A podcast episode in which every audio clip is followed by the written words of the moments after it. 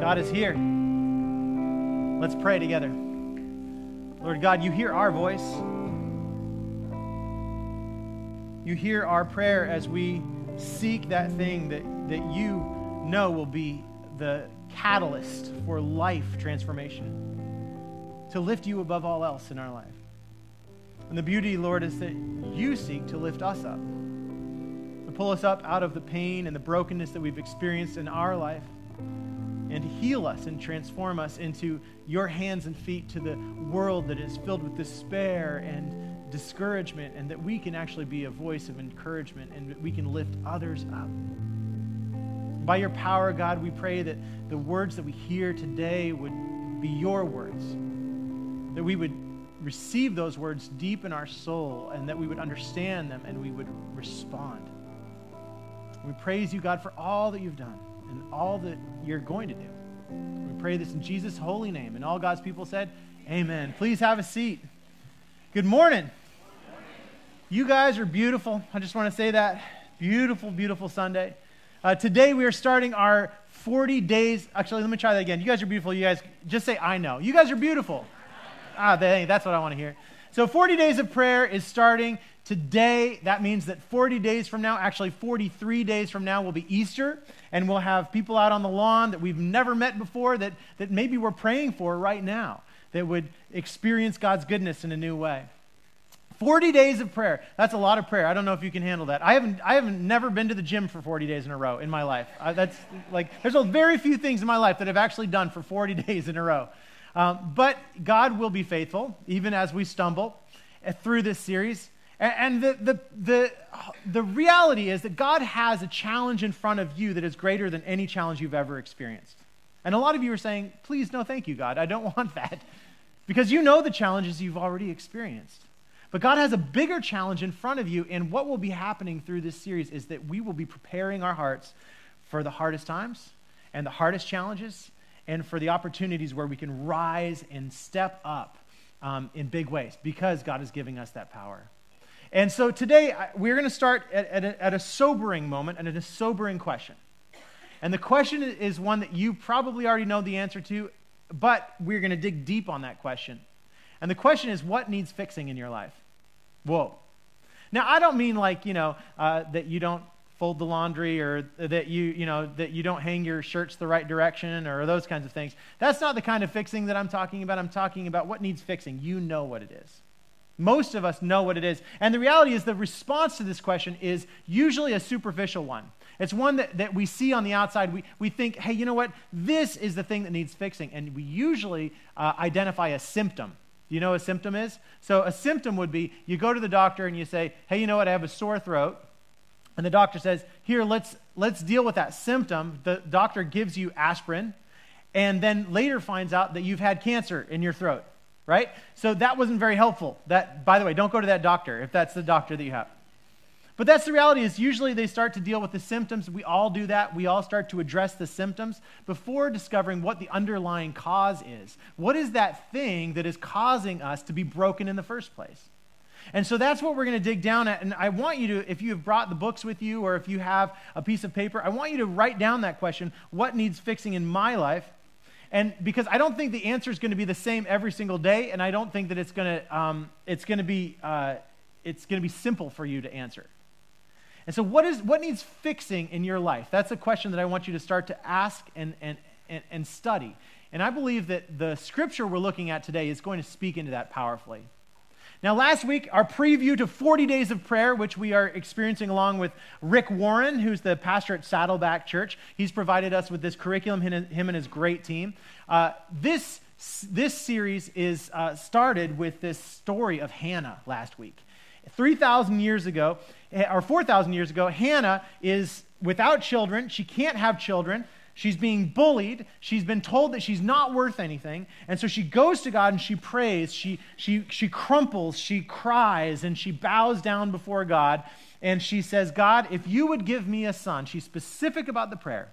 If you would give me a son, then I will take that son, and this is a big bargain. I will take that son and I will give him as soon as he can walk, as soon as he's able to, you know, basically move without a mom, uh, then he's going to be in the care of the priest at the temple.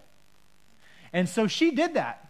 And, but before she received the answer to prayer that God did bless her with a child, with a son, before she received that answer to prayer, even, as she emerged from prayer, she had joy, she had self worth. She discovered her worth.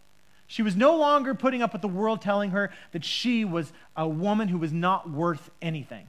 Powerful. Transformation. It's amazing what can happen through the power of prayer. Today, we're looking at what happened to Samuel. What happened, what happened to this boy that was dropped off at the temple and now has a dad that's the priest? The, his adopted dad is the priest of the temple, whose name is Eli. And Samuel in this scripture is about 12 years old. He's about 12 years old. That's what we assume. Uh, the scripture doesn't say it outright, but we're guessing that's the age that he was. And, um, and it starts with this description. It says these words. By the way, Samuel, I love the name Samuel that Hannah gave him. It's I prayed and I asked God for him. Uh, actually, Samuel's name means answer to prayer. Isn't that awesome? Um, so now it says these words about Samuel, the 12 year old boy. Now, the boy Samuel was serving under the Lord, was serving the Lord under Eli. He was a servant of the Lord under Eli. The Lord's word was rare at that time, and visions weren't widely known. What does this sentence mean? What is it does it mean that they didn't have the story of God or the truth of who God was? No. It just means that their whole society was broken, that everybody need, needed fixing. It was rampant. In fact, Eli's tr- true two sons were the worst, worst people of the whole community. They were uh, in line to become priests, and they were, um, they were the sexual transgressions in the temple and at the temple. They were robbing from the temple. It was just it was really a symptom, it was a brokenness, a terrible brokenness that was going on in the whole nation. The whole nation was ruined. And that's what this scripture is saying. It's starting with that place of brokenness, saying, okay, let's set the table. This conversation begins with the truth, the honest truth, that, that there is real, deep, terrible brokenness going on. And that's the brokenness that Samuel uh, was given over to in the temple.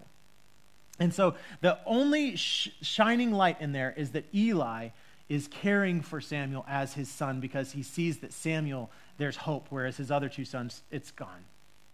Uh, and then um, it goes on to say these words One day, Eli, whose eyes had grown so weak, he's so old, whose eyes had grown so weak he was unable to see, was lying down in his room.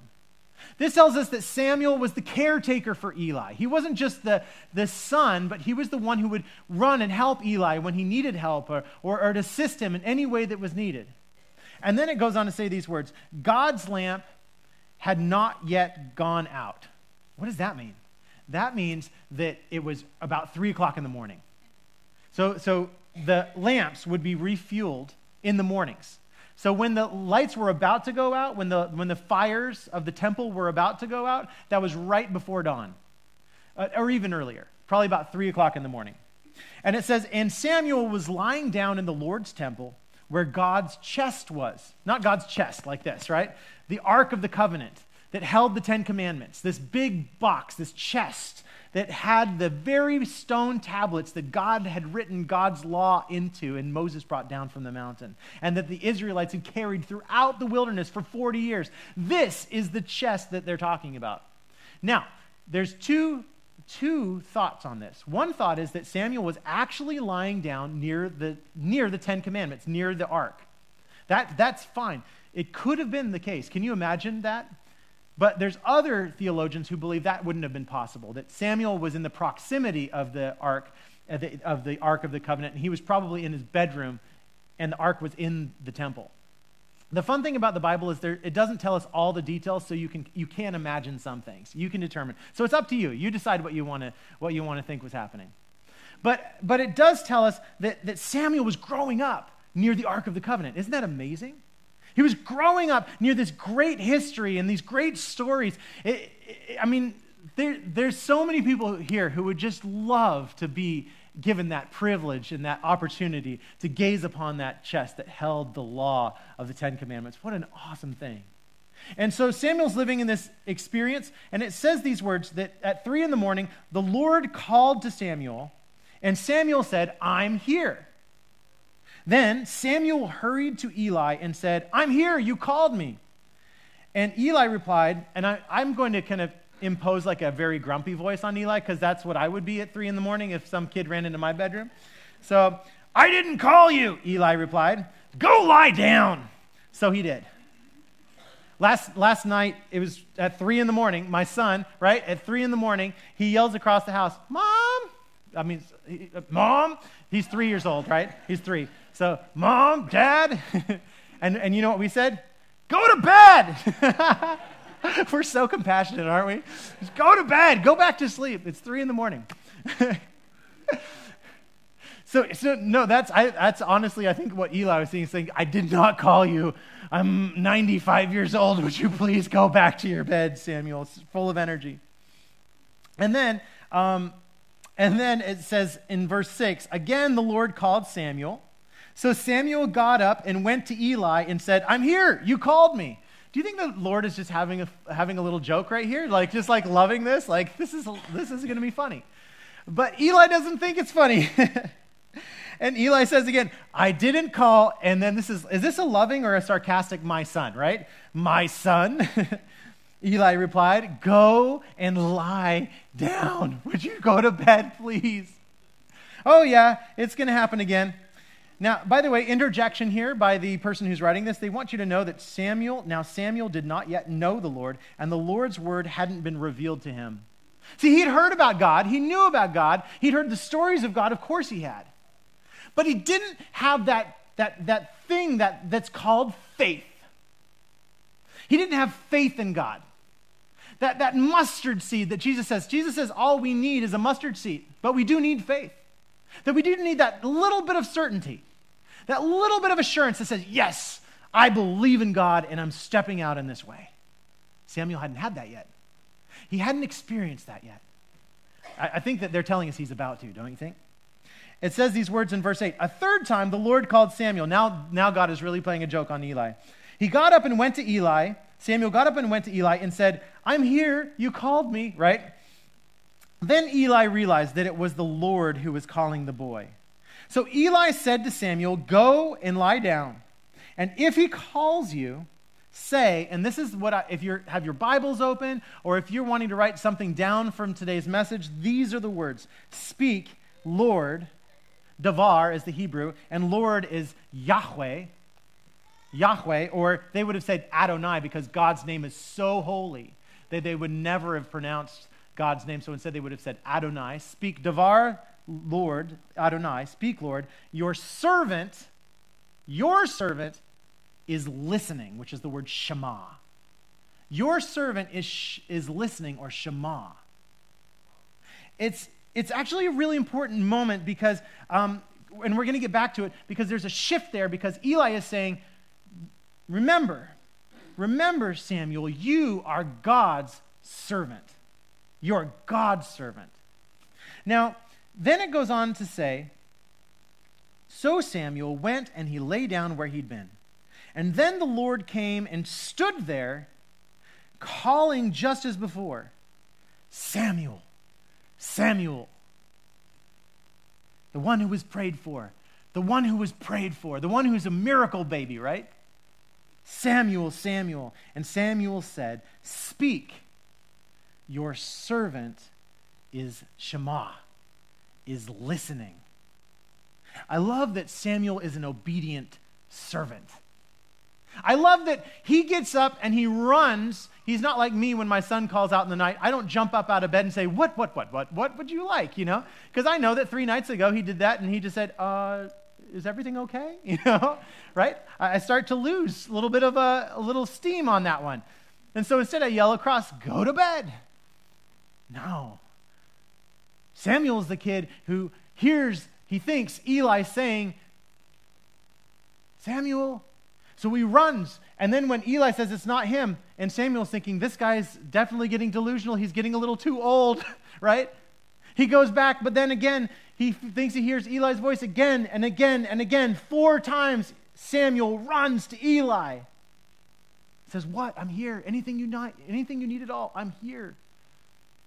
But the, the, the beautiful moment is when Eli transitions that servanthood to the Lord. Eli is saying, Samuel, move that obedience and say to God, Your servant is listening. Your servant is listening. Now, this is the question I think that gets at the heart of the brokenness. It, it's tied to the brokenness question is where do you get your fix? Where do you get your fix? Because you know what? There's a lot of, there's a lot of Eli's. There's a lot of Eli's in this world, aren't there?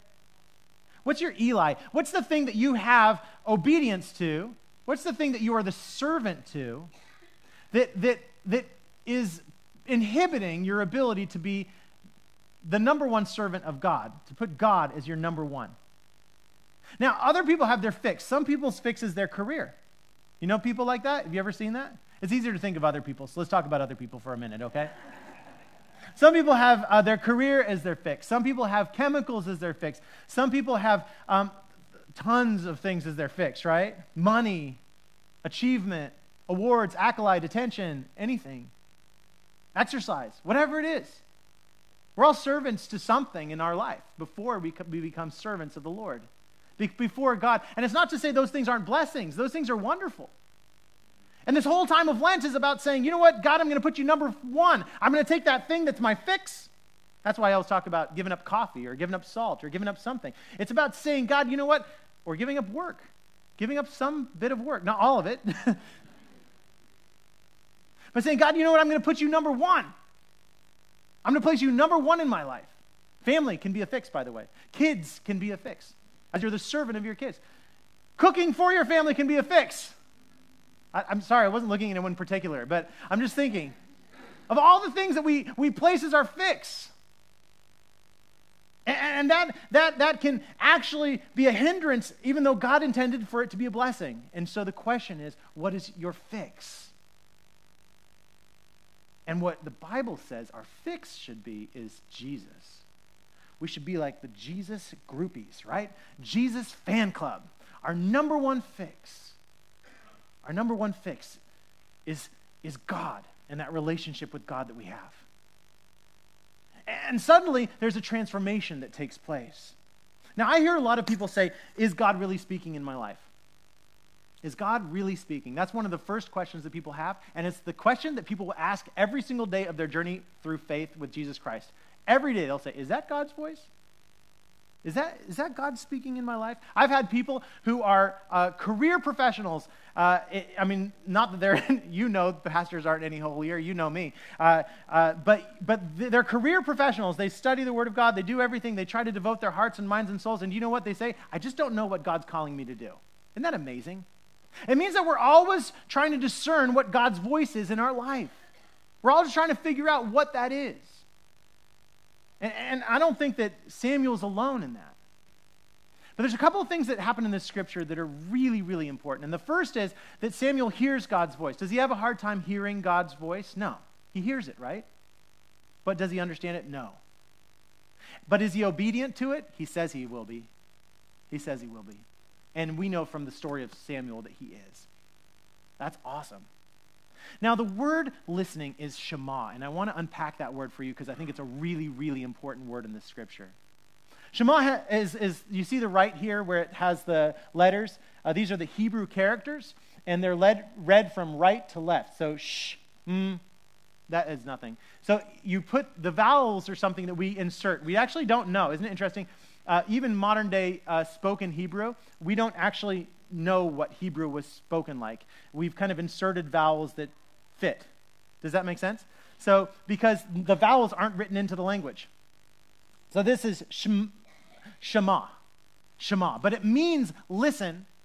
It means actually what it really means is it means three things to hear, to understand, and to obey.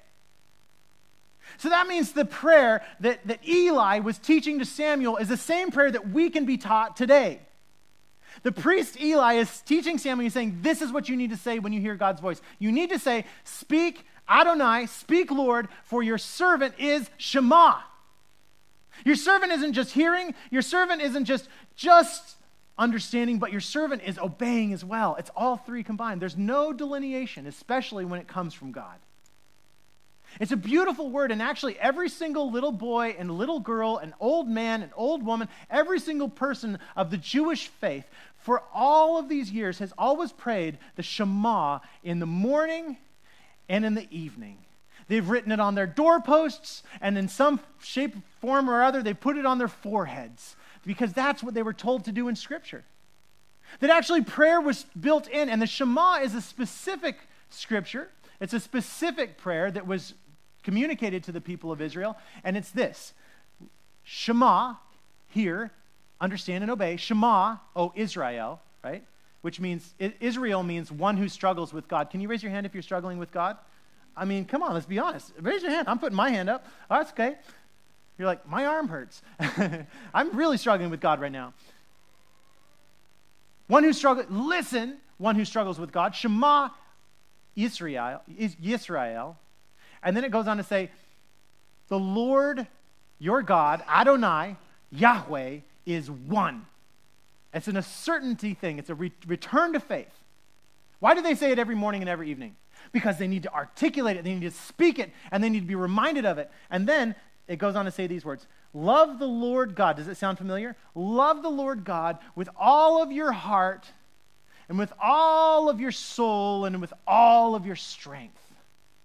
Awesome. With all of your heart, with all of your soul, and all of your strength. We tend to leave off the first part, right, when we say this. We tend to leave off the Shema, Israel, the Lord your God is one. Every single day, that's what, that's what the Jewish people recite. And this is a prayer. This is a prayer that I think that as a congregation, we could, if you're looking for a prayer practice, you're like, gosh, I wish you'd give me some practical prayer practices. This is it. Say the Shema. And when you say the word Shema, recognize what you're saying. I want to hear, I want to understand, and I want to obey. That's the spirit for entering into prayer. Now, it goes on to say in, in Romans, another book in the New Testament, it says this it says, So faith comes from listening. Or the word that would have been spoken in, in Hebrew is faith comes from Shema, right? What? So if you want to have more faith over the next 40 days, then you're going to experience more Shema. And the way to experience Shema is to, to, to engage in it and to listen to what God has to say to you. Wow. So faith comes from listening, but it's listening by means of Christ's message. Place Jesus right at the center of that Shema. Say, oh God, I want more faith. I want a Shema. I want to have understanding. I want to hear it and I want to obey it. I love it.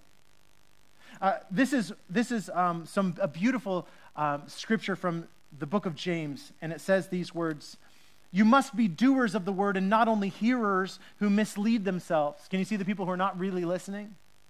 Those who hear but don't do the word are like those who look at their faces in a mirror. Raise your hand if you look at your face in a mirror. Anybody? All right, so he's talking to you. All right? Me too. They look at themselves, walk away, and immediately forget what they were like. Right? You know what that is? That's someone who looks in the mirror and they go, Gosh, I look pretty grumpy. Let me smile a little bit. And then they walk away, and what are they? They're grumpy again. They just forget. They have no self awareness. They have no ability to understand what they who they are, what their brokenness is, what it is that needs fixing in their life, and they're always missing the mark. He says those people, those people who hear but that don't understand, those people who don't do, that aren't obedient, those people who sh- they're not really shema. They're not doing that. But there are those, the scripture says, who study the perfect law, the law of freedom, and continue to do it. What is the perfect law? The law of freedom. Jesus Christ. Jesus Christ. Study Jesus Christ. Follow Jesus Christ. Put your heart on Jesus Christ. There, it says, there are those who, people who do, who follow Jesus Christ, the way. Jesus says, I am the way. If you're looking for the fix, Jesus says, I am the fix. If you don't believe that Jesus is who he said he is, then, then I don't really know what to say. C.S. Lewis either said Jesus is either who he said he was or he was a pathological liar. You have to make that decision in your life. Who was Jesus? Jesus said he was the way, the truth, the life. And it says these words they don't listen and then forget, these people who follow Jesus, but they put into practice in their lives. They will be blessed in whatever they do. I love what Jesus said. Every time he would give a little parable or a story to people, he would say these words If he who has ears, or the person who has ears, let them hear. Who's that? Anybody want to raise? Are you sick of raising your hands? I can guess. I say, but raise your hand if you have ears. You're like, I'm not doing that, stupid.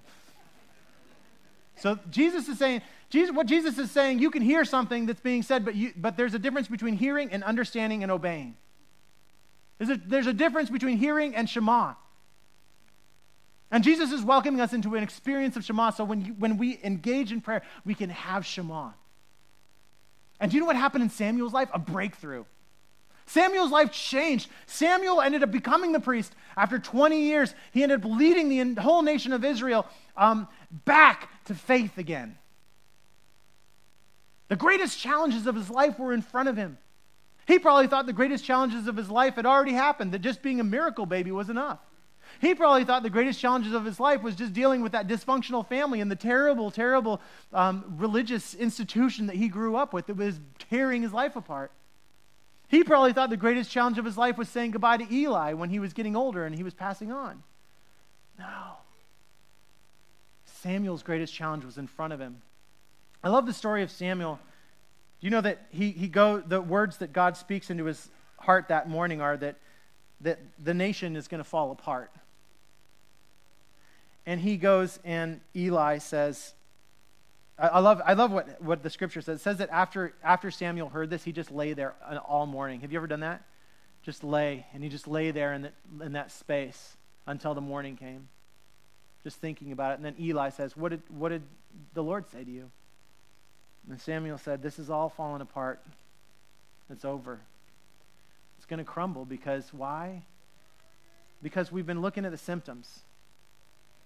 Because there have been a lot of people that have, have tried to build their life around get self-help, who've tried to build their life around all these other things, athletics, diet, whatever else it is in life. And he said, you got to put the Lord as number one. And that's what Samuel did. He preached about that. He spoke about that to the nation of Israel. And, and, and their, their nation came alive in a new way. And this before all that happened, the ark actually ends up getting stolen. Sorry, spoiler alert. You should just read it yourself. But the ark gets stolen. The ark gets stolen, and and it goes away, and um, it's gone for a time. And then Samuel, Samuel, and in in his leadership, and that era is the era when it comes back, and there's a return and a restoration. But it's not because it's not because they say, "Hey, you know what? We got to get the ark back." It's because Samuel says we got to get God back to the center of our life. We got to put God as number one. And when God is number one, then everything else changes and transforms. And by the way, I don't want to tell you that, I don't want to set you up for failure and say, oh, if you say yes to God today, that everything is going to get better in your life right away. One pastor once said that everything's probably going to get a lot worse in your life if you say yes to God. Because then you start to realize all the other stuff that's broken because the light's shining.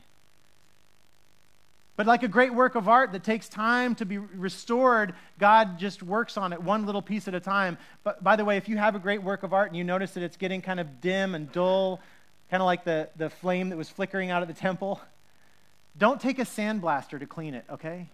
That's my suggestion. What's the way to do it? Gently, with just a little soft brush, one little step at a time, very, very, very delicately.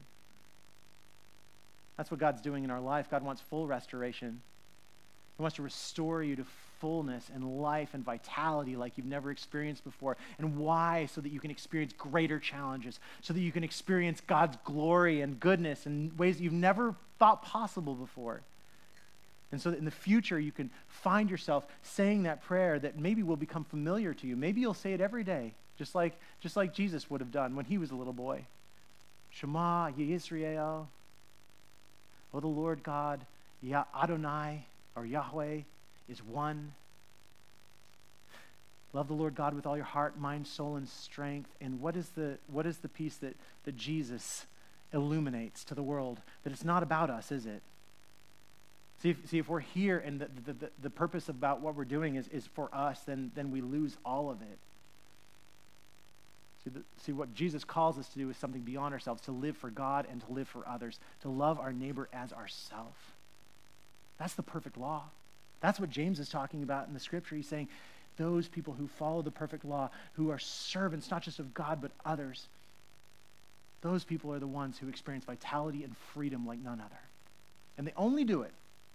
Let me take the weight off your shoulders for a minute. They only do it by God's power. It's up to God. It really is. God is the one who gives us faith. God is the one who, who transforms us. And, and, and he does it in these places of Shema. Amen. Let's pray.